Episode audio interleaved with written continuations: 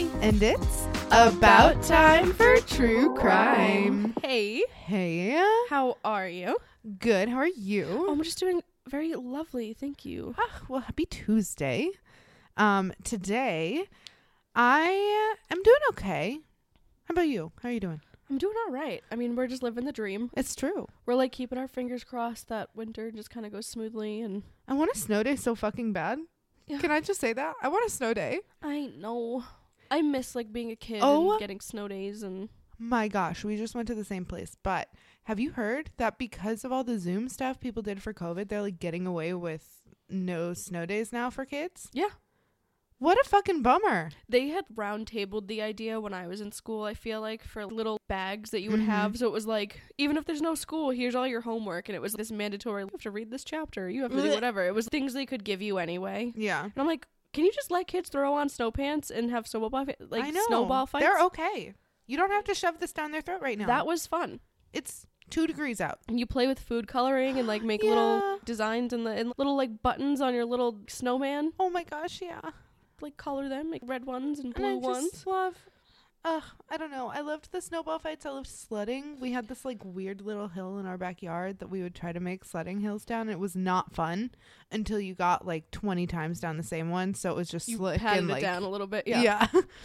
but it was not a huge hill, so you'd have to like really scoot your boot the whole way. So it was work. But then we reaped that fucking reward. when I was in college, uh, out of there's like this wicked snowy day, and we all went to Walmart or something and got Mhm. little like saucers, like you know, little sleds, and just I don't know, had a day. But I was just, oh, I missed that. that was so. yeah. I just, yeah, I want a snow day. That's where my heart is right now. I want to do that, and then come home, and my mom had had something in the crock pot all day, and you just like, you know how you you do the one foot hop after you take Mhm. one shoe off, and you're like, I refuse to step on the snow that I just brought in the house. So yes, I will hop over here, somehow get the other shoe off, and then run upstairs, change into clothes that aren't wet, and then come back down have a nice crock pot meal. Those Yes, were the days. something hot made with love by somebody else. Yes. See, that's the thing. The you just biggest sit down and you're ready to eat. That's it. It's true. the biggest scam of adulting is having to figure out what to eat for dinner every day. Oh my god. And then I'm like, just knowing you know. have to do it again tomorrow. yeah. And the next day. And Well, you know and what? It's gonna fucking cost money, and it's like again the next day, and you're like, again. and the next day. And honestly, I love big batch cooking, but I get bored so easily. I'm like, Mm. I listen, I liked this soup 4 days ago, but this is my fourth day having it. If I eat something more than like three days in a row, now I hate it. Yeah. Unless it's a hyperfixation meal, and then I'm I'm fine. No, I'll hate it, and then I'm like, I can't eat that for three years. That's it. like, there's no in between for me anymore. Equal trade off. Seriously, I'm like, okay, well, I have the palate of a ten year old, Yeah. so there's like. Eight, Yeah, eight meals true. that I rotate between anyway. So Hey, if one I of them's out of like, rotation, then I'm just fucked. Yeah, that's true. You do have to keep it fresh, funky fresh. I I don't I'm not as limited, but no, you're better than me. well, in terms of trying new things, but in terms of the things I want to eat, like my toxic trait is I wonder if this thing that always makes me feel bad is going to make me feel bad today. Let's try again. You're like, let me have mac and cheese. yeah, gluten and cheese. I know. the game is will Abby shit herself on the way home? and we've won all of them so far. But you also lose all of them if you think about it. Yeah. Oh, All right. God. Um, well, today is not going to be super great, so you guys should just kind of prep yourselves for that. Will it be super gory and like visual? No, Okay. but it's one of those that like the more I sat on it and the more I researched it and the more I looked into it, the harder it got to sit with. Okay. So what you're saying is like it's gonna start bad, and then the middle's gonna be bad, Mm-hmm. and then the end's gonna be bad. Yeah, and then after that is going to be worse. Okay. Do we get closure? No. Wow. Sorry. You just said get fucked, huh? Yeah. All right. Well, I didn't. I'm just telling Mm, you okay. about Mm, okay. Yeah, no, I really did say yeah, get you fucked. really Sorry. did say get fucked. Sorry. You said pound sand, kick I did. rocks, get fucked. So, for those of you who are listening, you already know that this is about the Las Cruces, New Mexico Bowling Alley Massacre. That sounds intense. Yeah. No, it's not good. Like bowling alley sounds fun. Mm-hmm. Massacre? Mm, not so much. Not so much. It's like the Covina Christmas massacre. It's like Covina and Christmas sound so pretty, and, and then, then, you add massacre, and you're like, ah. like that's one way to like sour a phrase. Yeah. You know what I'm saying? Yeah, it's like a real party foul. Yeah, it's just like, like it was better without it. Yeah, like we could have just dropped that off. Yeah, just leave it there. They could have left that at home. Yeah. Okay. But um, before we get into all of the shit, mm-hmm. I did just want to talk about why I chose this. Okay. Yes, which in a turn of the tables, okay. Allie actually knows this, but you guys oh, don't. I do know this. I know where this is going. So I wanted to talk you about a fun dork. little time in my life before I get there. it initially caught my eye, obviously, because of where it was. But for those of you who don't know, um, when I was in high school, I was on a friggin' varsity bowling team. You got your fucking varsity letter. I did. I fucking lettered in high school. What did you have like stretches you had to do? Or, like, do you have to like chalk oh, yeah. your hands beforehand? You're like, oh yeah, going in, going in. Yeah. Put me in, coach.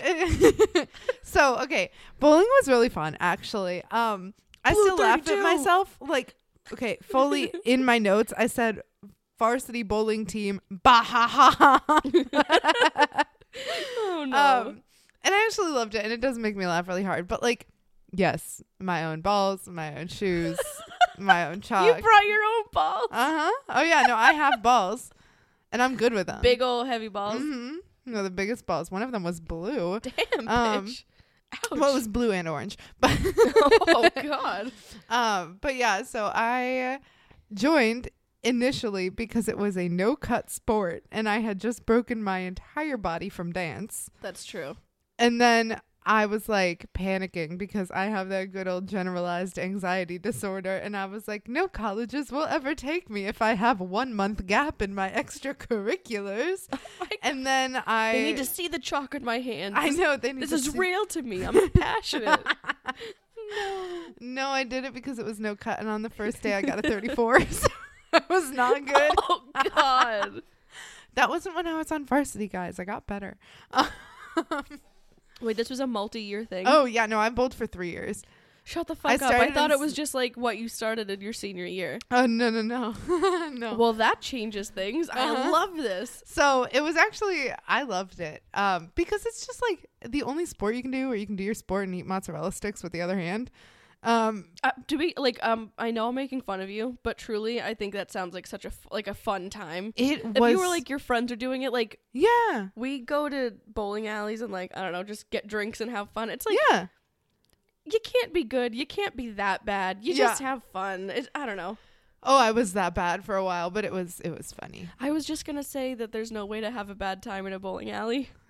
Yeah, well. And we're gonna I think we're gonna talk about sorry, we but it's sure just like are. Yeah. that's you don't even have to play. You can just go and hang out and like have yeah. a good time. Well, and honestly, like one of the reasons that I loved it so much was it was a fun connection to my aunt, um, who had some tough cancer at the time. But like also, I don't know, like there even on like tournament days, like you're just spending your day bowling. Like yeah. it's fun. And then you get better and you're like, shit, this is fun because it all makes sense. It's just physics. Like it's just very logical math and you're like, oh, well, I guess that does make sense. Like and even in the worst tournament, it's like it's still just bowling. yeah, you still walk away and you're like, yeah, my hands are just oily. That's there's, fine. There's like no scouts your junior year. Like, who are we gonna give a full ride to? There are. there are. there really are. no, I'm still sick. Don't do that to me. No. Well, those are blatant lies. No, they no, really there are. There really are. I could have gotten like a good scholarship. How'd that work out for you? I didn't go to a school with a bowling team. D three, woo, woo. No, we didn't have one at all. Period. Zero. And even if we did, it probably would have been this nasty ass candle pin bowling, and I'm not here for that shit. So is that the smaller ones? Yeah, that's like adult those ski the, ball. Those are the only ones my hands can fit in. I can't hold the balls. Okay, you're not supposed to hold the whole fucking big ball for 10 pin. Well, I didn't mean like I was cupping it, but like, I, but like my hand, it's baby fingies. Yeah. I got small hands. Yeah. But a big heart. Um, which is why if you got your own custom ball, it'd be totally fine. But anyway, um, also, did you know that the actual balls at the alley have sizes for your hands? No. It will have the pound, and then it will say like S, M, L, XL. I just always pick the pretty one. okay, love that. Pick one that you can hold, Oh, and well. also that your fingies fit in. Okay, but can I put the bumpers up? Yeah, of course. I okay, then yeah, I don't care. Okay. Cuz like that's the only way that I'm not getting a 10. Um. Yeah. No, we didn't have bumpers, which is hence the 34. Is that where all the like risk was? You're like sweating it. You're like, "All right, Yeah. this is what we play for." Yeah. yeah. Well, and so okay, fun fact. If you have one of the um fingertip balls, which are the ones that most people that are doing like professional bowling are using, they only go down to like the fingertips of your middle and your ring finger and then your entire thumb goes in.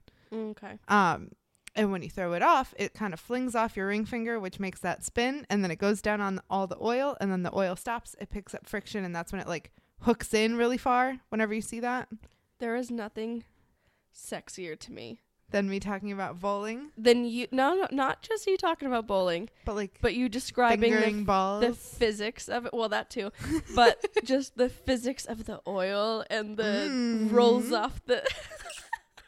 I love you. so anyway, um, when you do that, yeah, you throw towards the outside of the lane, so closer to the gutter, which Mm. means when there's no fucking bumper and you move your arm a little bit in the wrong way, Mm, yeah. you're like, I want to die. But when you gutter hit it, it's really cool because then it looks like you're riding the edge the whole time, and then it just goes pew right into the pocket. moonwalk in your Mhm. bowling shoes down to your seat. Nobody fucks with the Jesus. Mozzarella sticks. Oh hell yeah! boom! And a root beer. Thank All you. right, Yes. So anyway, um, that's why I wanted to do this. I like it. And I just want you all to live in this 12 minutes because this is the best it's going to fucking Yeah. get. oh, God. Um, so, naturally, this stuck out to me as someone who spent many a quality hours in a bowling alley. Uh, yes, I can see that. and by the way, I think anytime you go in a bowling alley, you will undoubtedly see a few different character, like personality traits. Mm-hmm. Um, there's a few, like, they're just the characters that live in the bowling alley, Mhm. you know? There's always the guy that's like really good and not talking to anybody who's just like throwing ball after ball after ball. Mm-hmm. And then there's usually like a lady who's annoyed that she's working there, but she's working there mm-hmm. and she's like, "Do you fucking want anything else?" And you're like, Mhm. "Uh, uh, no, that's okay, thank you." Um, Then there's the family of four that with the kids that scream and hmm And then there's the toddlers that are really cute that use like the little guided ball things, and they're like almost David? always dinosaurs, and it's really cute. Um, and then there's like the 16 year old there who has like four zits ready to pop that are like spraying the inside of the shoes that everybody wears. yep. Mm-hmm. And the whole thing smells like oil and grease, and also if you walk by the pro shop, sometimes like artificial vanilla. and also just like sweat. Oh yeah, that too. Yeah. So You're setting the scene for me. I am. And if you wear white, then it like glows. Oh Like, you know yeah. the lights Oh, well, that's only if it's like purple. What is it? A purple light bulb, but black lighting. Yeah, isn't it like Yeah. a black light? Yeah. Like a whatever. Yeah, aren't they just like purple though? I don't know. Anyway, um, There's no point in going bowling if it's like all the lights are on though. You know what I'm saying? I no, but I get like, it. it's not like it's definitely not like trippy space cowboy. it's not the vibe I'm going for. Yeah. Um, but I'm gonna take us back to 1990. Okay. It's going to be February. February 10th, actually, to be exact.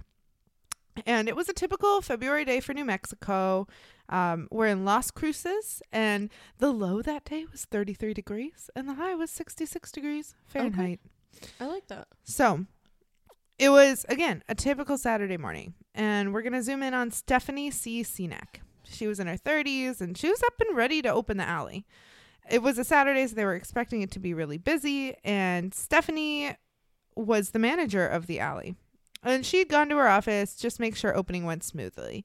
Um, again, it was going to get busy. So she was trying to make sure that basic business things were set up, like, you know, opening the place and setting up the building, getting the kitchen running, cleaning, making sure balls and shoes were in place. Probably also included putting on the fun little machines that oil the lanes. Mm-hmm. They're like little robots and they just go down and come back up and go like a little Roomba and go down the next one. Um, she probably had to make sure the lights were on, the TV screens, like, you know, all of it. So Stephanie came in with her 12 year old daughter, Melissa. And Melissa's friend, and I heard that also Amy, so okay, Amy Houser was Melissa's friend. And I believe that Amy Houser was also Stephanie's boyfriend's daughter. Does that make sense? Yeah. Okay. So Melissa was 12 and then Amy was 13. And I heard again that she was the boyfriend's daughter from Stephanie's brother Mm-hmm. in a documentary that I watched, which is where I got a lot of this information because it was all pretty much straight interviews with all of the people Mm-hmm. that survived. But um just so we know. Okay. So we have Stephanie who's 34, Melissa who's 12, Amy Houser who's 13, and the two tweens were like being adorable and really cute and we're so excited because they get to supervise the bowling alley daycare. Oh, that's wholesome. Uh-huh. That's also like a big risk for a bowling alley to take. Well, of course, my mind goes like, that's a lot of liability. That's Yeah. a lot of kids, like parents that are like, uh, daddy's getting drunk and throwing balls, so you can watch the kids, right? Yeah. well, I think that it was mostly like for staff. So if staff didn't have anywhere to bring their kids, they could bring them there. That's cool, yeah. And like the tweens would look over because Yeah. they're like the cool big kids. or it's like, here's a place where you can sit your kids down, but we're not gonna like watch them. Mm-hmm. Literally, like here's the arcade. You can Mhm. give them six quarters. Tell them have fun. Yep. Um, so that was just really cute, and you know, sometimes patrons would come in and bowl, and their younger kids could just like hang out, but they weren't like babysitting customer children. So it's probably like eight, eight thirty in the morning. Mm-hmm. It's definitely before they open to the public public, but not too far out. I'm expecting they probably opened at like nine or ten. Right. And by the way, if it was a tournament day, it would be earlier than that. But anyway, um, By the way, well, actually, well, actually, um, the cook, her name was Ida Holguin, and she was in the kitchen when two armed men walked through the unlocked door. ooh, it's unlocked. Mm-hmm. Okay. Ida normally worked in the nights and evenings at the alley, but actually had changed her schedule because her mom wanted to go to bingo with her that night. Oh. She did not get there. Um, but at the same moment, Melissa and Amy were hanging out and they were playing, like waiting for all the kids to get there, and they get so hungry. So they're like pestering Stephanie. They're like, "Ah, like we want food, come on. And the cook, like the kitchen isn't running, so we can't even steal like a mozzarella stick breakfast. Mm-hmm. And so Stephanie gives them like a couple of quarters, sends them out to the vending machine. They walk out, and the two went to the machines. And Melissa said in an interview later that they were met with two men holding a 22 caliber in their faces. They described that the offenders, one was a bit older and one was a bit younger. And Melissa initially said that they were two black men. So, the older one of these two men told the girls to go back to the office. And obviously they did. I Mhm. think this older man followed them as well. Okay. But the younger man went straight to Ida in the kitchen. okay. He also held her at gunpoint and led her into Stephanie's office. In the office, Stephanie, Melissa, and Amy were already held at gunpoint and on the ground. mm-hmm. So, they they being the perpetrators yelled for everyone to get down on the floor. They're like berating the woman to find any money that the alley might have. They're looking through like all of these drawers Mm-hmm. and the women aren't really sure why. They're like the safe's right there. Like we're going to tell you the fucking info. You're holding guns to our faces. Like Right. there you go. Um, and Stephanie pointed them in that direction. She gave them the codes, and the four were laying on the ground. And the men, of course, yelling questions, commands at them, and still holding the 22s in their face. Mm-hmm. So the two men did then rob the alley. They took a combined total of somewhere between four and six thousand dollars. Okay. Most of where I found reported five thousand. I think that was from CNN. Mm-hmm. Um, but I think they stole like four thousand from the safe and maybe a couple other places, like a register or something. Mm-hmm. But Yes, about $5,000. So at this time, one of the pin mechanics, which is just like a fucking great job title, I know. um, Steve Teran came into the alley. And Steve, by the way, was a lieutenant in the army. He had a delightful little family that he was making. He was super excited. Um, him and his wife, Audrey, had two little girls, um, Valerie and Paula. Um, but because Audrey was also still going to school at this time, they couldn't find a babysitter for the day. So Valerie and Paula were with Stephen. So both the two Mm-hmm. daughters are with him. Valerie was two years old. Paula was six. Um, and while the girls normally had the babysitter again because Audrey was in school, they just didn't have anyone that day. And Steve was like, All right, Melissa and Amy are going to be there. They're always there. We'll hang out. Not a problem. And when Steve saw that nobody was there, he looked around. He was like, What, what the fuck? Like, it's kind of a Saturday. We should be popping or like Mhm. getting busy. Um, he walks into the office because Stephanie's the manager, and obviously he sees the four women laying on the ground and the two men with their handguns pointed in everybody's faces. Mm-hmm. So, when the three walked into the office, the men yelled for them to get down as well. Uh, the whole fam complied and got down, and it was then that all seven people were shot execution style at close range. Oh my god. Yeah. So how old are his two kids? Two and six. Two and oh Jesus Christ.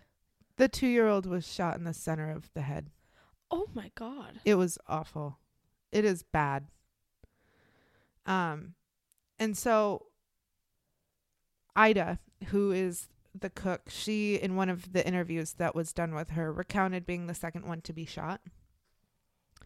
Um she said that the gun was literally like resting on her head, like right on her head. Oh my god. Um and she's alive to talk about it? yeah.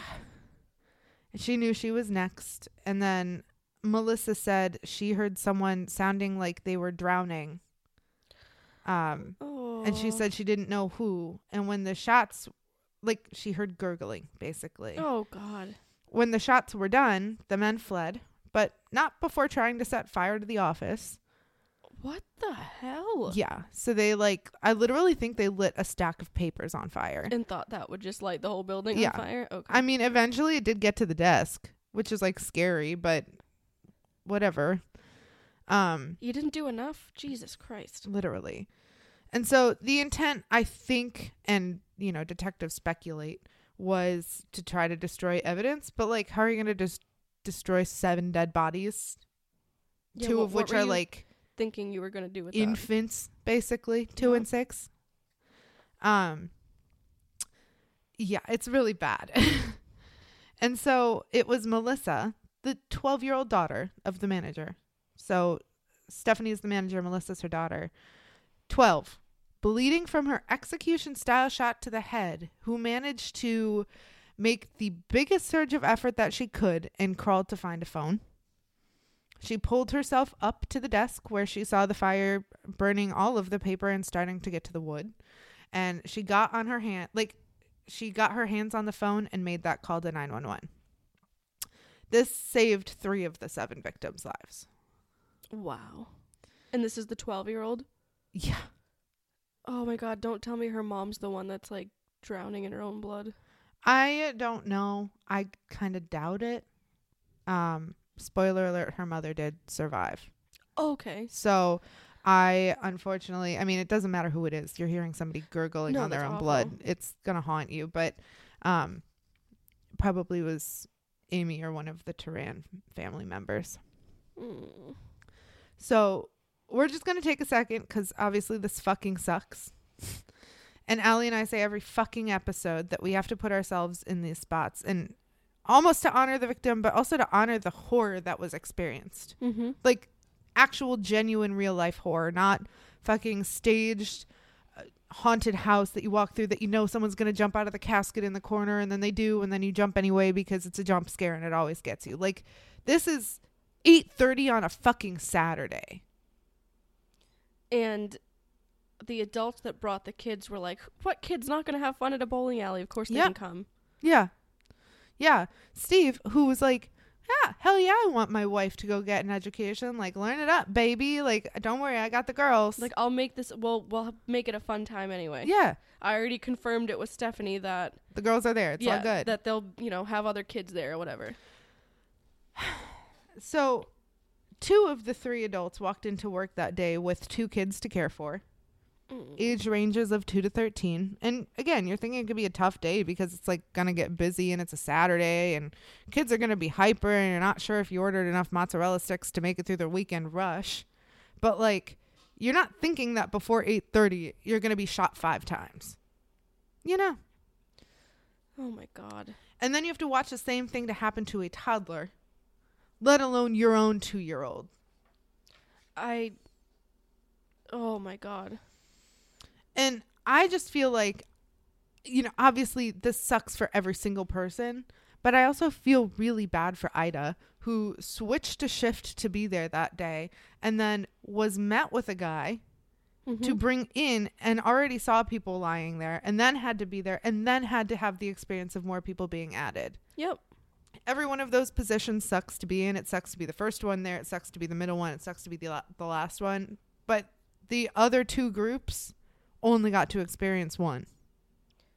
The they didn't have to deal with like walking in and seeing terrified people or sitting there and watching people become terrified as they walk in every time. I'd had to deal with both. not only that, but I'm just thinking like that's something I would do, like move work around so like my mom and I could go do something. Like of course I would. And my mom would have done the same thing if I had asked her like, "Oh, can you come to my concert tonight?" You bet your bottom dollar my mom would have been there. Yeah. Hey, I'm in band. We're doing a winter festival. Come Yeah. on. Yeah. And she would have moved things around. I'm just thinking like that's that's like that's what a mom does. yep. And Ida is the only one there without family. Yeah, and then you think of Stephanie and I think, okay, sure, like my daughter probably doesn't want to come to work with me, but I'll let her bring a friend so she'll have Yeah. a friend there to have fun and run around and And you know that'll what? be good and I'm sorry. I know it's a Saturday. and we got to get up early, but I'll get you guys lunch or, you know, yeah, like you can here, get have some fun vending machine candy for any- breakfast. any kind of pizza you want. yeah, and I don't know. I don't know what the office smelled like. Maybe it smelled like oil. Maybe it was the weird pro shop smell where every time you go in, it's like bowling and shoe Mhm. spray, and again the weird scented balls and chalk bags that are always sold everywhere. Until it smells like gunpowder and smoke,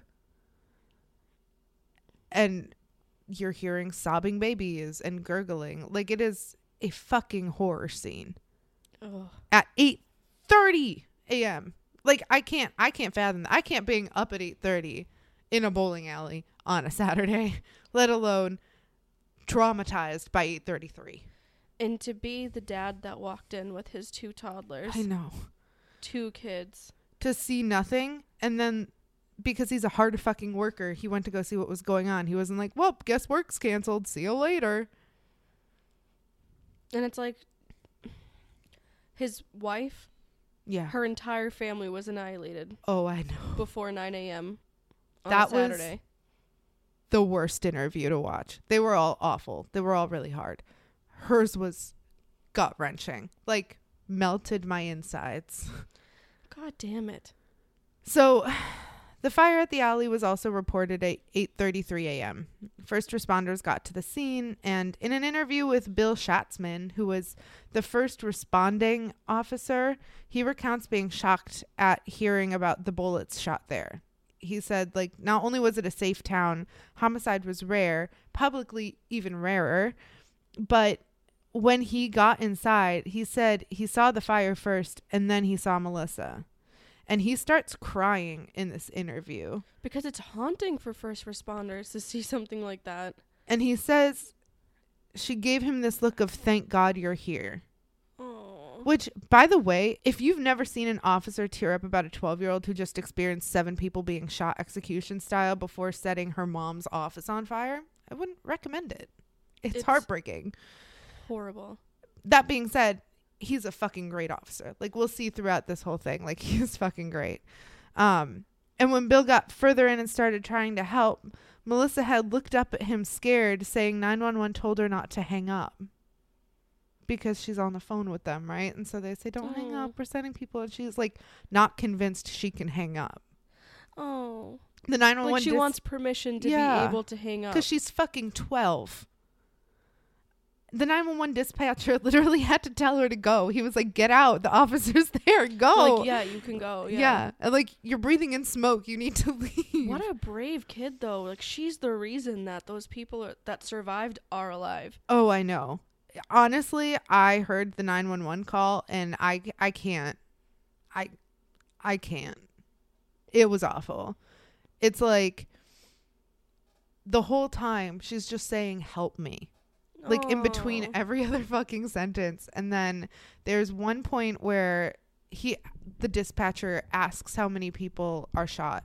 How many people are there? Mhm. and she doesn't just go oh seven she goes "Wha- one two three four five six seven and like that tore me apart like it was really bad Oh, fucking a, dude. and so okay when bill got further in and tried to help and melissa finally got permission to hang up um th- I don't know. Like they're dealing with not even a teenager alone, saving lives, scared shitless, seeing her mom's limp, unconscious body in blood. And her like little friend. Yep. And the cook that I'm sure gave her sneak bites of whatever she wanted throughout the night. and the two babies next Yep. to her. And so they pronounced Amy Houser, Paula, Stephen, or Paula and Stephen dead on scene. And Paula was one of his kids. Paula was the six year old. Okay. Uh, Valerie, the two year old, was rushed to the hospital, but she was declared dead on arrival. Melissa was discovered to have been shot five different times. So they were all repeatedly shot. Oh, yeah. No, the 12 year old who was shot five times made the 911 call. Holy shit. Yeah. No, it's What a- bad. Badass. She's fucking amazing, this kid. I can't I mean, they couldn't have been like to her face. I think one was to her head. Oh god. I think she probably moved or they missed a major something, but she is a lucky kid. And she is so brave. But with emergency medical services, Melissa, Stephanie, and Ida were also all able to survive this attack, which fucking is a freaking miracle entirely due to Melissa. Um, and I just want to take a second to appreciate, again, 12 year old, five times at her mom's work, to be the one to muster up the courage to be like, Am I alive right now? It's not like her mom said Go do this. Yeah. No, there was no adult in charge. There was nobody calm to take over the scene. There was no you call 911, you get an AED. None of that shit. It's she just this girl listening to crying and staggered breathing, if any, gurgling and smelling smoke and being like, well, shit, I guess I'm alive. Guess I got to Yep. do something. And Melissa recounts that getting up and going to Bill, she only saw Valerie. She said she she saw the two year old and then she was too afraid to look around. She couldn't look at anybody else. And who said this? Melissa, Melissa. Okay, the mom. No, the 12-year-old. twelve year old. Okay. Melissa got on the phone, got permission to get off, goes up to go to Bill, who's the first responder. Yeah. Yep. And as she's walking out, people are like, What did you see? What did you see? And literally the only thing she saw was the two year old with the gunshot in the center of her head. And she was like, I was too afraid to look around after that. And I was like, No, I get that. Uh, yeah. Oh my god. Now I have to be honest. I did watch again. The documentary was on YouTube. It's called A Nightmare in Las Cruces, and first of all, it is almost entirely documentary. Like it is just interviews with all of the people involved: detectives, first responders, survivors, everything. There was like a weird little reenactment at the beginning, but there kind of always is with like true crime shit, you Mhm. know. Um, but it throws you into the 911 call immediately. Like the first four minutes are just this 911 call, which is like fucking jarring, by the way. But um, it's just heartbreaking. You hear how young she is. Her voice is like prepubescent. You know, you've got like a little high voice and like a She's a squeak. terrified baby. yes, and I don't know, 12 years old. You're what sixth grade Mm-hmm. max? I know. And so she just again, the please help me just really gets me. And she was just saying that like she had just learned about calling 911 and emergency numbers in school the week before. Wow, that's awesome. I know. and I was like or and she said in the, the interviews like thank God it was fresh, but I'm like no no, like that You- was on you. you you did did that. that. It was not because you learned it 3 days ago. You probably learned it before that and they just refreshed you 3 days ago. Mhm. Um But, But- that was instinct, baby girl. the only thing I don't love about how this whole thing went is obviously the 911 calls are recorded so you can hear like first responders and everything. Um, the dispatcher that was on there, I get that he was doing his best, and I fully understand that it, many towns, even today, would not be prepared for this kind of shit storm to Mhm. hit. Um, but I don't love the idea that his bedside manner was just telling her to um, be strong.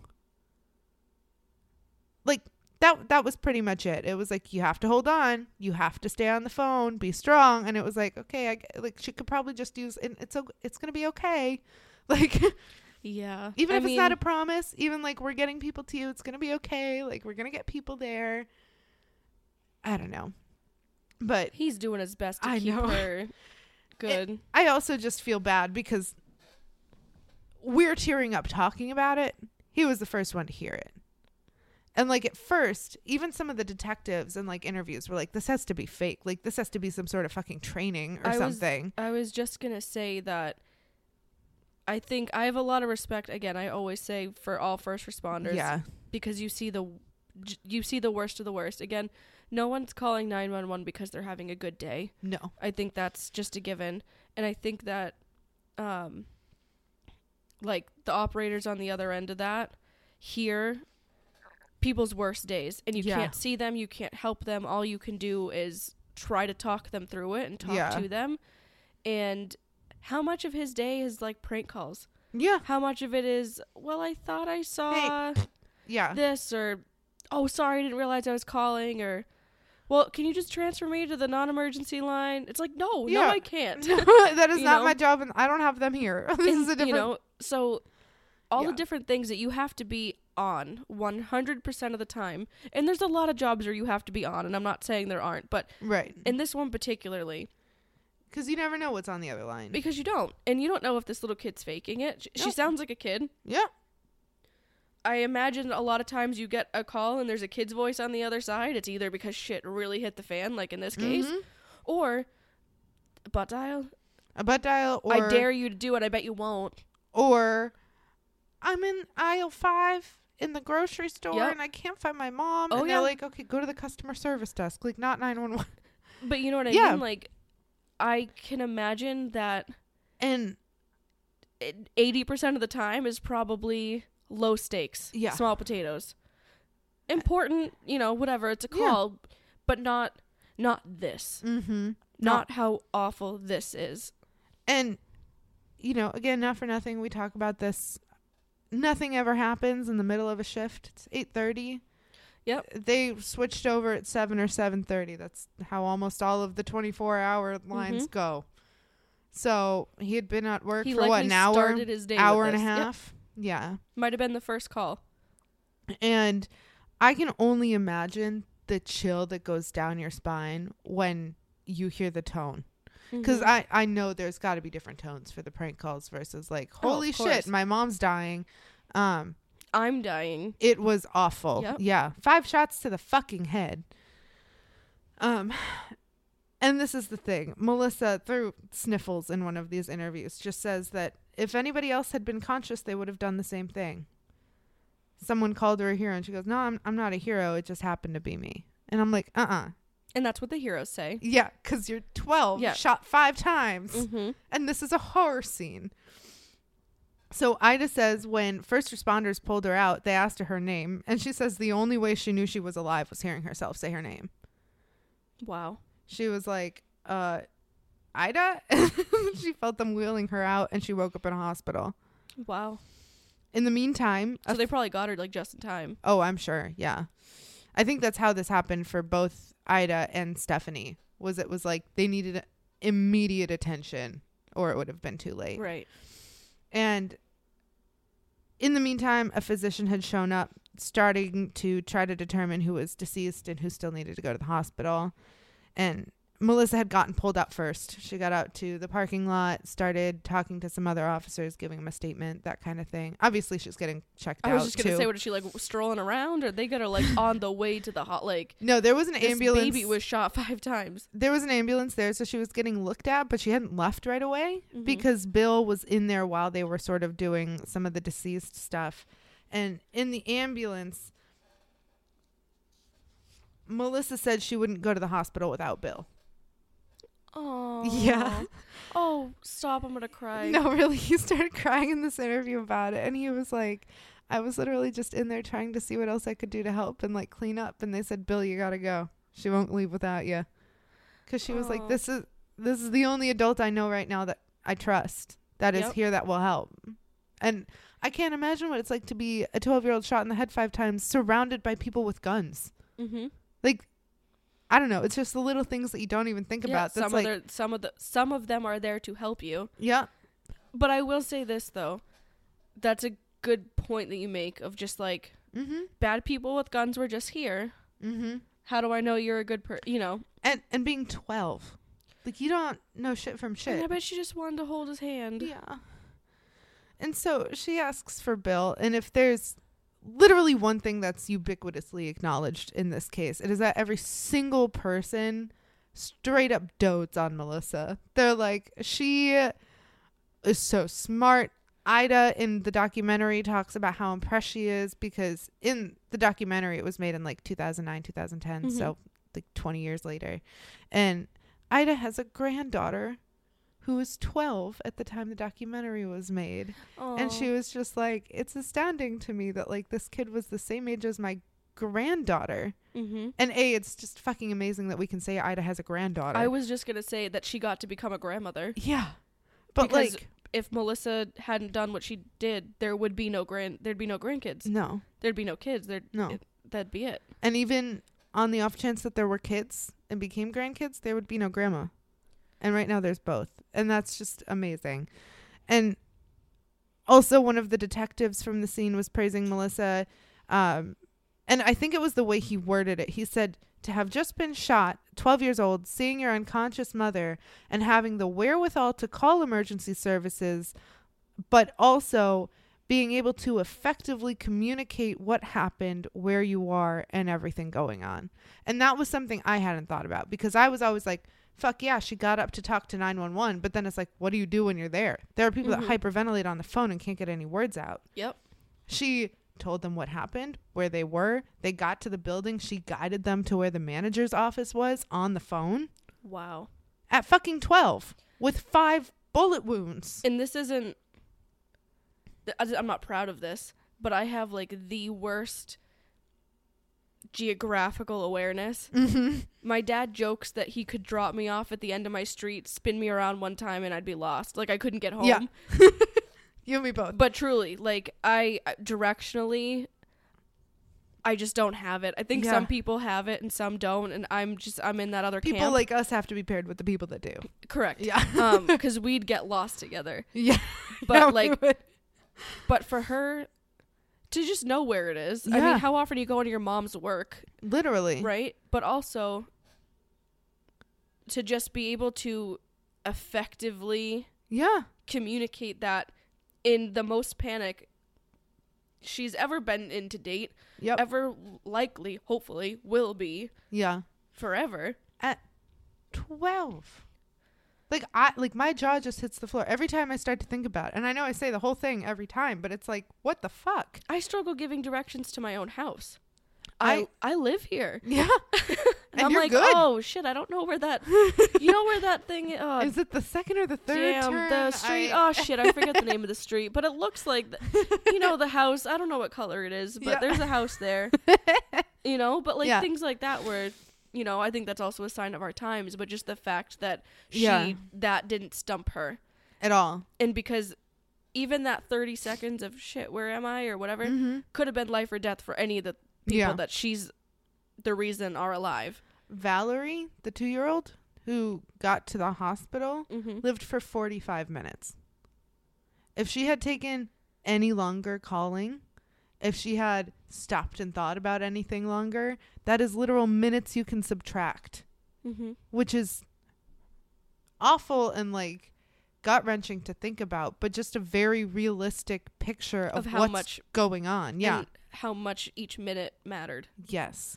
And so I I don't know. I just love all the praise and I love that in the documentary um Bill is s- pretty much sobbing by the time he gets to the point where he's like she asked me to come with and I like couldn't say no. oh, like, you know they like go. do Christmases together, the families. Well, they had apparently they kept in touch for like a few years after and fell out of touch. So the documentary actually got it on film them meeting each other again for the first time.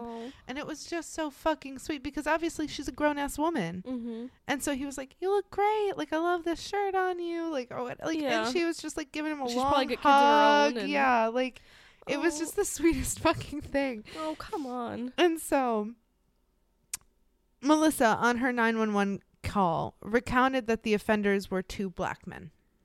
Mm-hmm. In the morning, detectives all over Las Cruces, including at the universities, were called to help. So they just fucking phoned it in to everyone. They were like, straight up, we need like we need help. Um and detectives canvassed the area. They went up in helicopters to fly over just to see if anything fucking looked weird. Mm-hmm. Um, they started setting up an effort to get every exit from Las Cruces shut down with roadblocks, like in and out of the state. They went down, I think, through El Paso to so to the border of Mexico too, Yep. to just like see if they could catch anyone. Um, I mean, if you were gonna murder people, I think I would flee the country so I could see where like you'd go. yeah, Mexico. yeah, exactly. Um, let alone seven people. So after they set up all of the roadblocks, they also found that there were four subjects in one car with twelve thousand dollars, and they got pulled over. They were like, "What the fuck?" Mm-hmm. Because even though it was only two, you don't know who's meeting up with who, and Yeah, you don't know who's waiting in the car. Yeah. Which, by the way, I'm just going to use this time to put in a little asterisk. I did not read this in any of the articles. I only saw it through an interview. So I'm going to put that out there as a disclaimer because you can take this with as much grain of salt as you want. Mm-hmm. Steve Senac, who is Stephanie's brother, Mm-hmm. the bowling alley was owned by their father. So the son of the owner. Okay. He had gone there in the morning. He had school or work or something. He left his laptop there. Mm-hmm. went in, saw the two men. They were just hanging out. They were on foot. So they were just like walking kind of around. And he was like, that's kind of normal because there's like things in walking distance, but it's pretty much a big empty field. Mm-hmm.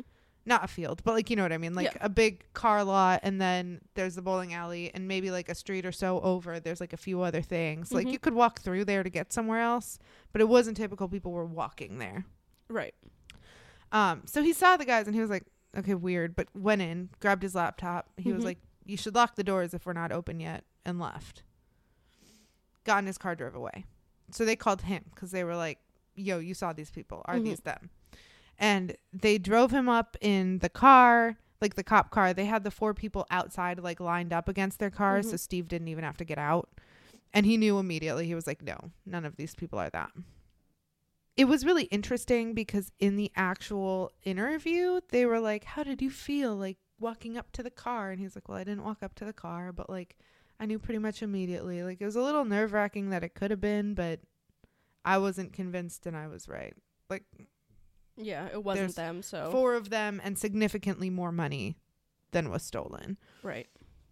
so audrey Teran, the mother of the two girls and Stephen's wife, said she found out during her lunch. This happened at 8:30. What? So she was in classes Yep. and she heard the tail end of like a radio report saying that 7 were shot and 4 were dead. That's all she heard. So she didn't even get notified by No. law enforcement No. yet. She heard it on the radio. Yes. Oh God. And Gloria Woods, um, who is Amy's mother, so the 13-year-old, heard during a shift at the bakery Oh come and on. it was somebody who came up and said, "Did you hear about the bowling alley?" Oh come and she said no And so there wasn't a phone in the bakery. So she had to like sprint out of the bakery into the office, like next door or something, to use the phone. Called, got no answer, and went right there.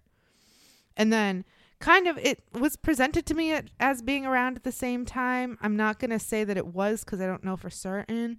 But both Audrey and Gloria ended up going to the alley. And Audrey called, and when Audrey got no answer, she left. And right before she left, she heard someone say, Did you hear there was a robbery at the bowling alley? And so she's like starting oh. to put stuff together. And detectives recount walking in and seeing the little girl's shot on the floor and feeling like it had to be fake, you know, like the mock scene, but obviously it, it wasn't. And they called in a pretty reputable lab. It was called Stickley's Crime Lab to just come in and canvas. Um, I don't know if they did any cleanup too, but whatever. They were there. And many of the detectives agree that it was the most traumatic and gory scenes any of them had seen. Jesus just period. So, again, the investigation's going on. Loved ones are showing up. Detectives are walking in. Crime scene labs are talking in, like walking in. The whole place is roped off with the police tape. And Gloria, Amy's mom, got to the scene and passed the yellow tape. Like she just straight up like, Mm-hmm. I'm fucking going in there. Yeah. And she said there was a police officer that asked, you know, what are you doing here? And she said, my daughter's in there. And she was told to go to the hospital. And so she goes, not knowing that, you know, Amy was pronounced dead on scene. Oh. And yeah, this is all really hard. Um, so then we're gonna get to Audrey, who got there, and she's again Steve's wife and the mother of the two children. And when she was there, they said, you know, who are you? Why are you here? And she was like, I'm Audrey. My daughters are there. And he goes, you know, what are the ages? And they didn't say anything. They just said, we need to find someone to talk to you, which has to be like the worst se- sentence to hear. Like, you can't talk to me? Yeah. Like, you know something's coming when someone can't tell you the I'd be thing. climbing up and down people to get in there. I know. And so it's incredibly difficult to watch. There's footage from the scene and the day it's the 90s. It's not great, but it's there. And you can see officers telling Audrey in the videos. Oh. So they pull her out to like a car, they have her sit down, they literally buckle her in. And you can see where they tell her Stephen was shot. And then you can see where they say the kids were shot. And Audrey says, you know, Stephen was a first lieutenant in the army, so she knows he would have put up a fight if he could have. Like that's the first thing in her head. Mhm. And they tell her that Steven's shot, and she's like, okay. Well, okay, where are the girls? Like, take me to the girls. Like, they wouldn't kill kids. Like, she literally says, she's like, I did not think they would kill children too. And the detective said that Paula was shot and passed on scene. And when Audrey asked about Valerie, they said she had to go to the hospital. And when she got to the hospital, she found out that Valerie lived for 45 minutes and was pretty much dead on arrival there as well. And this is like really what makes me cry, cry, sob, sad. Um, Audrey's only question was whether or not Valerie was held or if she was on a table when she died. Yeah, it was really sad. Um, and she was sat down by a nurse and a priest, and that's who told her. And the priest told her that she lived for 45 minutes. And the nurse, or, and the priest also had said that even if she had lived, she would have been a quadriplegic Okay. because of where the bullet hit. And the nurse, when Audrey asked if she died on a table or being held, the social worker said that she was being held. One of the nurses saw it was like not going well and just picked her up. And that, sorry, this is going to do it again. Um, that she kind of like curled into the lady's chest and her last word was mama. Yeah. Um, I literally wrote ouch, ouch, ouch, ouch, ouch in my notes. Um, it's really bad. Abby, what the fuck? I'm sorry. I didn't know. I just saw bowling alley and thought it would be fun, and now I'm crying. um, Gloria, Amy's Ugh. mom, when she got to the hospital, was met with a nurse, and when Gloria asked to see Amy, the nurse said that she died. And Gloria, in her interview, recalls just like kind of screaming and like, you know, pounding on the nurse's shoulders and being like, You're lying, you're lying, you're lying. And the only thing the nurse said was, I wish I was lying. Aww. And I'm like, What the fuck? so the medical examiners recounted the trauma of having to check life and declare the time of death. One of the retired medical examiners who was on the case said she saw one of the detectives roll Amy over, and she was 13. And he stumbled back, and later he said that he had a daughter the same age and thought he saw her face and like panicked. Oh my god! Like this wrecked this Every, town. Everyone that saw that. Yeah. Oh my god. So, the Las Cruces precinct captain at the time, Fred Rubio, said shortly after the crime, the only leads they had were two men who sort of resembled the sketches and were said to be urgently walking around looking for Interstate 10, which went down to Mexico. Mm-hmm. And while originally Melissa thought they were two black men, later through interviews and just sort of like talking further about the sketch and doing the composites and all of that, they thought they could have also just been like dark Hispanic or Latinx men. Yeah, okay. That being said, there was a major age difference. They thought it could have been like a father and a son, or like, you know, there was okay two significant different stages of life going gotcha. on. And so they knew the men left on foot, but when they weren't found, they also thought there might have been like a vehicle stashed somewhere for a quick getaway. So later that same day, they learned that there was a man on a roof of a nearby building who was describing the younger man. He said he saw them leaving and this is what they looked like. And then they did more research and that was a fucking lie. Oh, Jesus Christ. I know. And one of the detectives who was doing a computer generated composite, um, Steve Senac, Stephanie's brother, Melissa's uncle, mm-hmm. owner's son, believes that he saw them early that morning. So when he went and sat down to do this composite, he was like, yeah, they got them really good. And then finally, because the computer can only do so much, they got to an actual sketch artist and they could like, you know, describe if there was hollows in the cheeks and like right. dimples and shit like that. And like so, I was looking at the gun, not the face. Uh-huh. Is what I probably would say. Well, most of the victims, but Steve had kind of a Right, right, right. Right. He had sort of a benefit in the fact that he didn't see any of this in the trauma. He only saw them going in to get his laptop before he left. Okay. And so he sat down with the detective who did it, and for a good long time afterwards, the detectives had to show up at 7 a.m. to the office, take a huge stack of leads, and then just go follow through. Like they really had like nothing. Wow. And so that could have meant El Paso, nearby towns in New Mexico, actually Mexico. And ultimately, Gino Tafoya, Homer Jackson, and Rose Marquez Mace became the lead detectives on this case. So they made sure that each lead was followed and organized. They put together the teams that would go canvass them. Excellent. Like um, a task force for it. Yeah, it was great. And the three thought that it was strange that it was a robbery, but that the men would rob the place without masks.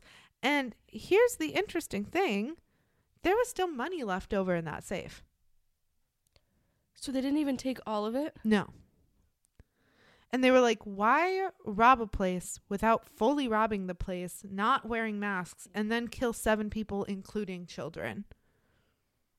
Like, that doesn't scream money motivated. I was just gonna, well, if your motive's money, then take it or leave it. Right. Like, yeah. Ugh. So, um, Stephen Teran's brother says that he doesn't understand it, um, especially as the men were on foot and it's a bowling alley. It's not like a bank. They're not going to go and hit it big, mm-hmm. robbing the bowling alley. And it was an open parking lot. So like where where are you going to go? How did they get out of there on foot? Right. And so to me that says there was absolutely a car stashed. Mm-hmm. There was somebody who was driving a go vehicle who came up around later or they lived in the area and they could just sort of slip out. Yeah, and just like go home. Yeah. And so he thinks they were casing the place to figure out what was going on, to know that they do the deposits in the morning, and thinks that it had to be about more than just money, um, since there was still this like the cash left over in the safe. And so a lot of officials actually don't think it was a robbery at all. Like they don't think that's what it was intended for. Jeez. And so local policemen even and detectives and I believe Fred Rubio who was the precinct captain at the time was like yeah, we have criminals, but we don't have anybody who would look a 2-year-old in the face and shoot them. So, or you didn't think you did. Exactly. And so Anthony, who was Stephen Teran's brother, said he didn't believe that it was random. He thought it was chosen for a very specific reason. And so this led them to follow any leads that could make some sort of sense out of all of this. And some believed it was professional hitmen. Some think that it could have been involved with like a Cuban residence that recently came around and had a lot of drug dealings in Kansas, New Mexico, um, which was two streets away from the alley. Some believe it was an organized crime hit. Ron Senac, the owner, Stephen Stephanie's father, Melissa's, Melissa's grandfather. grandfather, yeah, that whole thing, um, discussed some of these theories. And the main two were a robbery and the other a planned attack. And Ron basically said he could handle a robbery. Okay, if people needed money, they're going to come in and do whatever they want. Mm-hmm. But the idea of a planned attack scared him shitless. Of course it did. And I was like, that sure makes sense to me. Um, but the detectives believed that the men were looking for something besides money as well, because if we remember, like Melissa was talking about, they were opening drawers and like cabinets before they even asked for where the safe was. Right. Um, and so Las Cruces basically turned on Ron Senac, or Senac. I'm not sure how you say it. Um, there are rumors all over, and they speculate that it could have had to deal with cocaine. Either maybe Ron was storing it, or funding it, or selling it, or doing it. And allegedly, Ron was also living in the bowling alley at the time. Anthony Teran said that he heard some complaints from his brother Stephen over the years about the company that Ron kept, or that, you know, maybe he spent his money foolishly, um, but didn't think he was involved, quote unquote, in the business.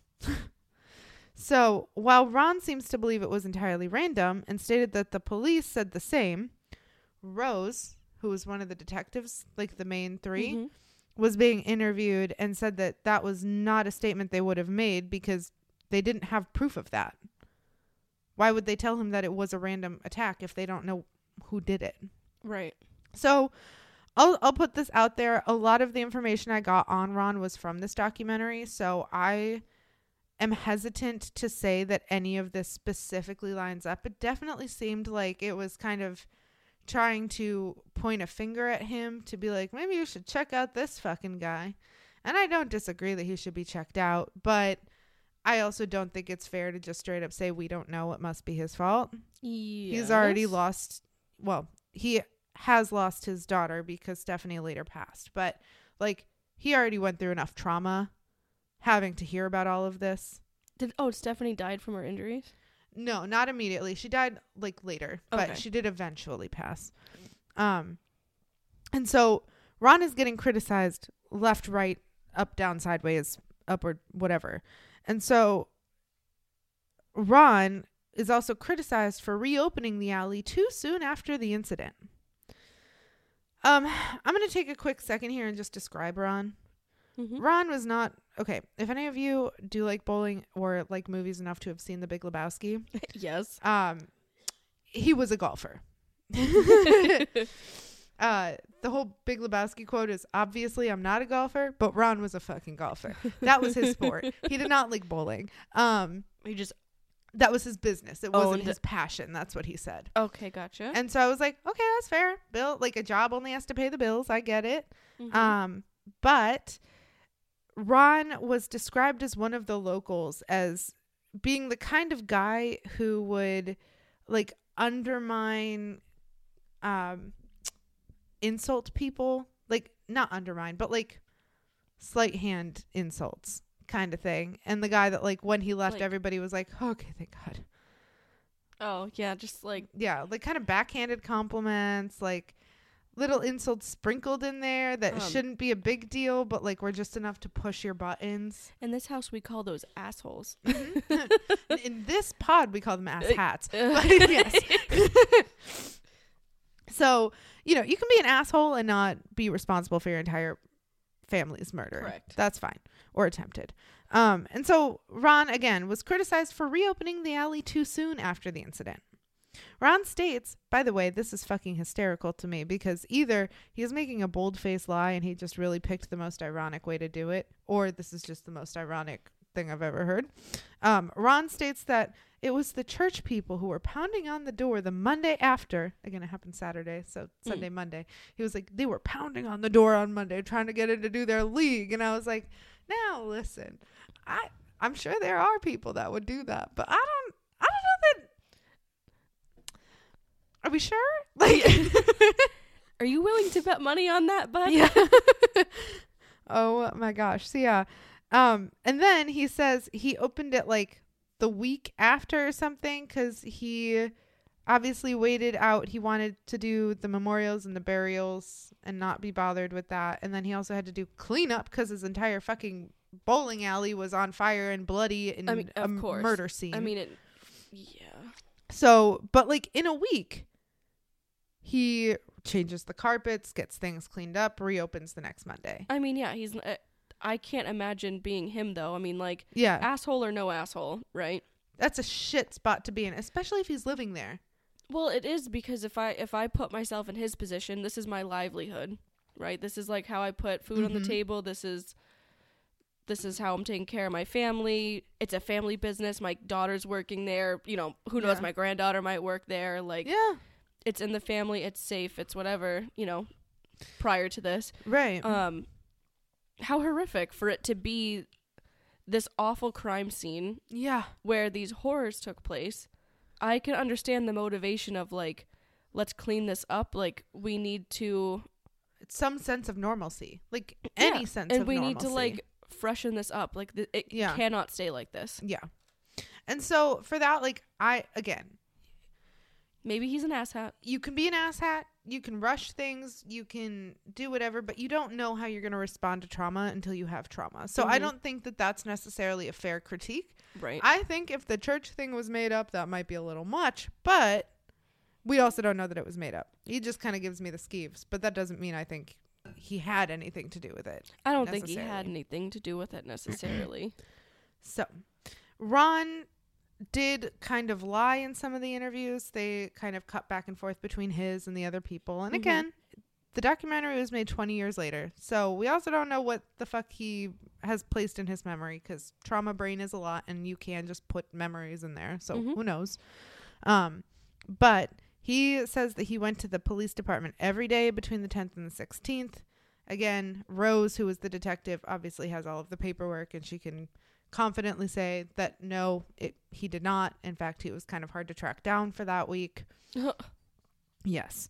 Um, but Ron said that he was upset with the police department because he thought it was really fucking rude for them to think he was involved. And I was like, Ron, not for nothing. That's how they fucking solve crimes. They kind of have to like count you out before they figure out who to go to next. Correct. Um, I and also someone shot your family. You might want to so like help with that. Uh, yeah. Yeah. Like cooperate. They need to rule you out, bud. Yeah. And so Ron said again he was upset, but it was also true that he did three polygraph tests and he passed them all. He said, in fact, he remembers doing one. Never do a polygraph test. Literally. Um, but he says he remembered one because obviously they always ask you like yes or no questions. And something that was interesting to me that was kept in there. I think this was supposed to be like a little dip your toe into it and just leave someone with a question. Mm-hmm. But he said one of the questions they asked was, Are you involved with the mob? And he said, Yeah, the questions were yes or no. But I said, Hell no. That's hilarious. And I was like, Okay, Ron, I hear you. Um, but again, even interviewing him, interviewing Steve, his son, Steve didn't believe that there was any reason someone would be trying to send a message to the family. Like, I think that was an angle they were trying to take to be like, hey, are you involved in any shady shit? Someone was trying to tit for tat. Mm. Um, but Steven says he doesn't get it. He doesn't think there's anything that anyone in their family would have been involved in to have like retaliation, let alone yeah. anything like fucking this. And a crime analyst, Barry Swanson, can be quoted saying it looks like retribution. And while I agree, and my heart says that there isn't enough information um, to show that the Senac family has done anything to deserve this level of retribution, um, I don't know. Maybe someone in the family had like a weird secret or owed someone money or something. Like you, I don't know. You just never know dirty laundry unless it's aired, and if you don't have to air it, most people don't. So who knows? But I kind of agree that it doesn't look like there's enough to just be a robbery, but I also don't see anything to prove that it was retribution either. Like there's nothing there screaming like these people are shady and into weird dark shit that Right. they haven't said. Mm-hmm. Um RJ is an interesting name that hasn't come up yet. Mm-hmm. RJ Senac is another suspected reason why, and he is the younger brother of Steve and Stephanie. But RJ was working in the bar part of the alley and had allegedly been struggling with some substance misuse. His drug of choice was cocaine, and allegedly he did a lot of dealings there. I was gonna say that's not only a rich man's drug, but if you Yeah, take someone's or don't pay for it, uh, that's a That's- that's, a lot gonna- of debt real fast. you're gonna run a tab. Yup. And so RJ was distant and he came across like very non emotive. And despite interrogations, like he really never said much. And seven years later, in 1997, RJ died of a drug overdose at Mm. just 36 years old. oh, that's so young. Yeah. And so there was a match that the detectives heard of involving two men who could have matched the profile in sketches. So they fucking went after that. They were like, let's fucking go. Apparently, they matched the sketches, they matched the profile, they were loners, they seemed to be a father and a son duo, and they disappeared right around the time of the crime. Okay, So they were like, check, check, check, fucking check. correct. Um, however, very fucking disappointing because as they followed up on the lead, they learned that the older man had passed away right before the shootings, which is sad because he passed and also frustrating because they really thought they got it. mm-hmm. So, the last thing we're going to talk about, and this is what I hold the most weight into. I don't, I can't say that it is or isn't anything, and we'll talk about it, but this is the closest I've gotten to feeling like, okay, this might be an answer. Mm-hmm. Gino, one of the other detectives that was on the lead, the three, talks about a confidential female informant who they're calling Erna. I like it. Um, she said she harbored the two men in their her apartment after they left. Like they fled on foot and then ended up at her apartment. Okay. And she also struggled with substance misuse, her drugs of choice, seemingly narcotics. So she said when the men got there, th- they told her they knew she had that. And she was like, okay, come in, like, whatever. Um, so she did. These weren't people known to her. No, she didn't know them. Okay. But then she said while they were there, like, obviously they heard the helicopters going over, out, and like, yeah, maybe the blood of seven people on their fucking clothing, but Probably. okay. Um, and so she says, as they heard the helicopters, they were saying like, "We're right under their noses, and they don't even know it." And so Ugh. Gino also states that Erna had information that only the shooters would know. But they were hesitant to take the testimony since at the time that she gave it, she seemed under the influence and high. And listen, I, I know I do, I get that I can be tough on law enforcement. And I know that in a town where this was bigger than their annual homicide rate in one day, Yep. um, it's not going to be second nature. But to this, I say, for fuck's sake, just let her detox and interview her again. Yep. Like, instead, they set her up with a polygraph and she passed it. Okay. High as a kite. Probably. All right. And Rose said that after she cleaned up, there was like a few months later or something, she said that she lied and made it up and wanted to appear as a quote unquote heavy in the community so people would like respect her or whatever. Okay. Um, to which I say, bro, bro, bro, like, bro, she only recounted one time. You don't think it was because she was scared shitless once she sobered up and realized what happened? Hmm. And that these men had no problem shooting a two year old square center in the forehead?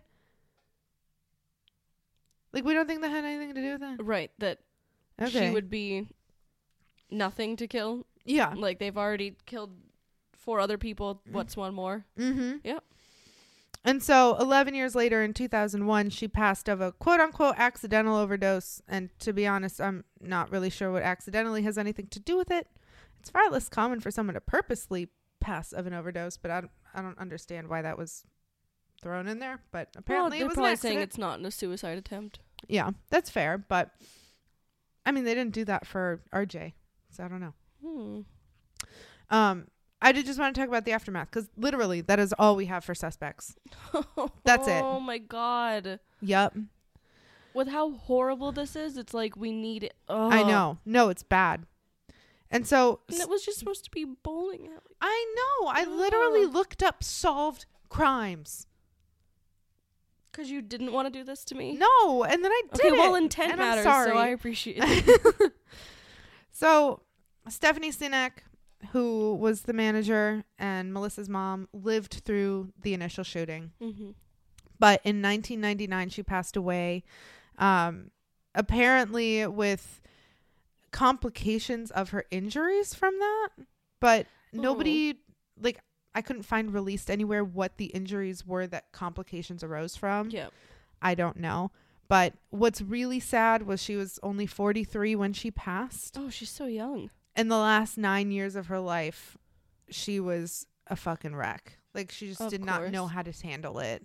Her way of dealing with it apparently was to just like talk about it. So everybody knew who she was, everybody knew what she had been through. Oh. Melissa says that she used to be really outgoing and then became a total homebody introvert. Awful. And so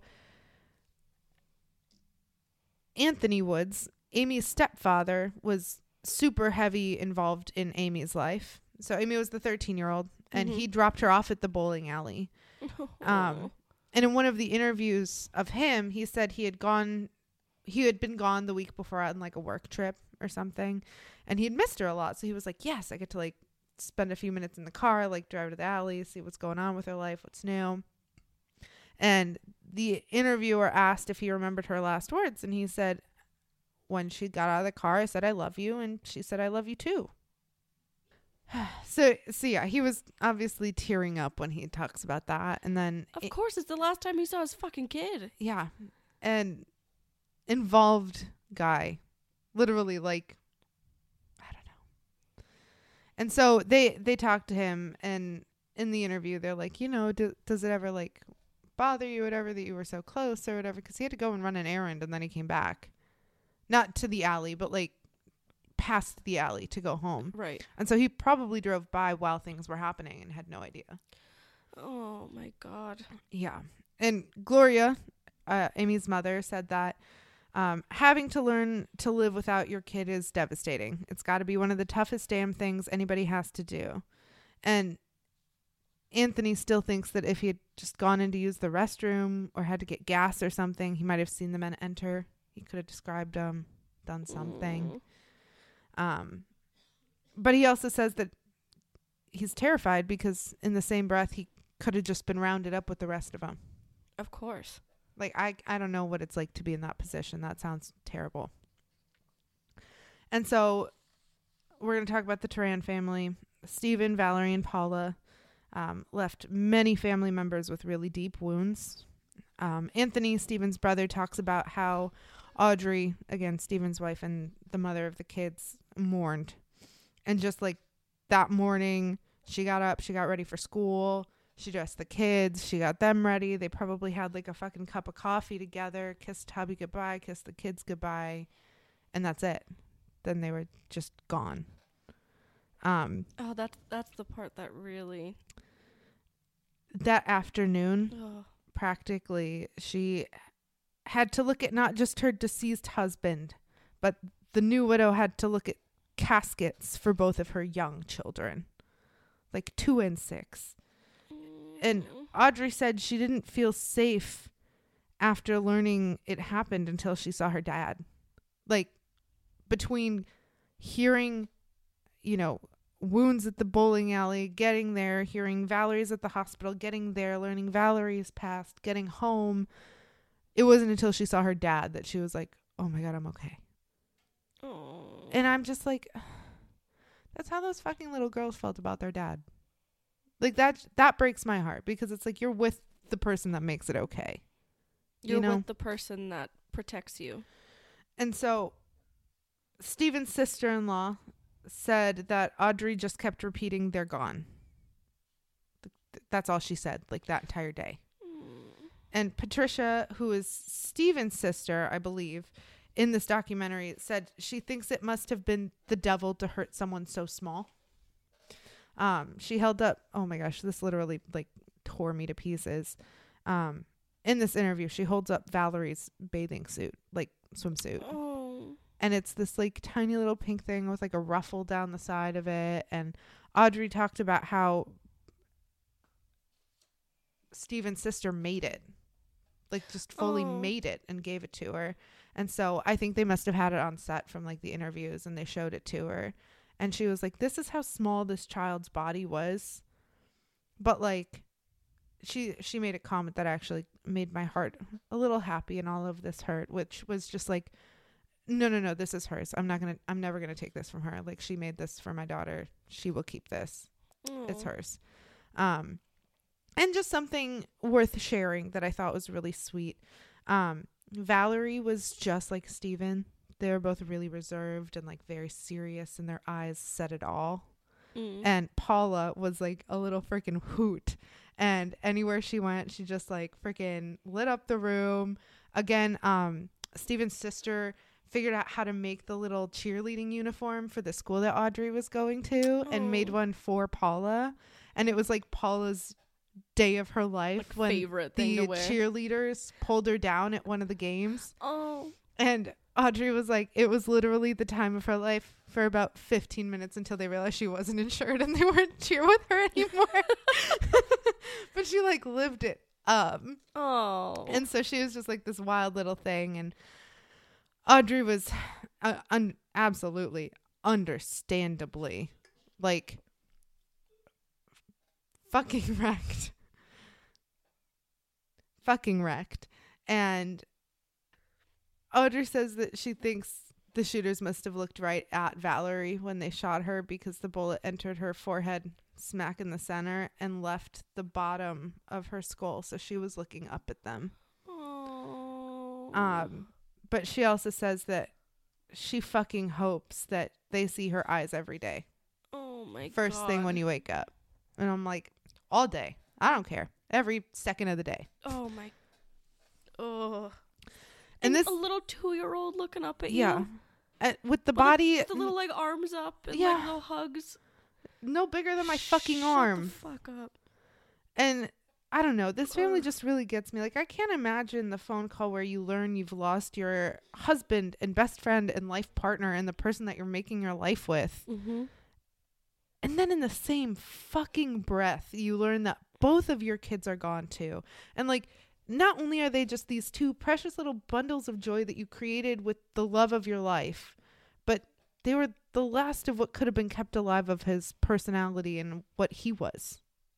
And it just like all of that gone in the same day just like really gets me. How is she still going? Strong ass woman. I That's all I got. just wow. And with no peace, no closure to know that the animals that did that to her family. Nothing. We we don't even fucking have an. ID. Like I just hope that it is this the hottest hell that they are in. Oh, I'm I'm sure. So naturally, this literally affected everybody. Of course it did. Every single victim, every single member of every victim's family. But also it had an incredibly profound effect on the town of Las Cruces. Residents throughout the New Mexico state in this area recounted all of the ways in which their life changed after this massacre. So similar to Jacob Wetterling, like kids weren't out on their bikes anymore. Hmm. Parents weren't letting their kids out of their sight. No one felt safe. Nowhere felt safe. And one interview in the documentary actually stated that the whole town started to suspect fucking each other. Like, Yeah. it could be anybody, and it still could be anybody. The only positives that I have would be that still to date, pretty much the entire massacre that happened in this day was kind of like four times the annual homicide rate in this town. Which just makes it worse because it Yeah. wasn't like this growing trend of like gang violence or Right. organized crime or anything like that. It was purely just like it sounds like a hit. Yep. Totally random. kind, entirely random and either they just like left like fled and did it somewhere else Yep. i mean my money would have to be like on either leaving the state or leaving the country like Yeah. they either went to mexico because it was right there and they could I in my brain actually, I think they probably didn't. I think they probably did eventually, but I think immediately after, I'd go somewhere they weren't expecting. yeah true like I'd canada go yeah, north.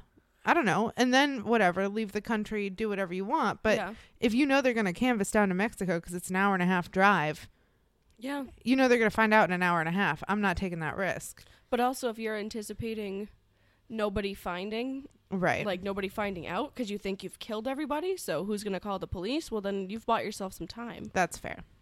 So that was the Las Cruces bowling alley massacre. that is horrific It wrecked my shit. uh yep So I'm so sorry to do that to you all.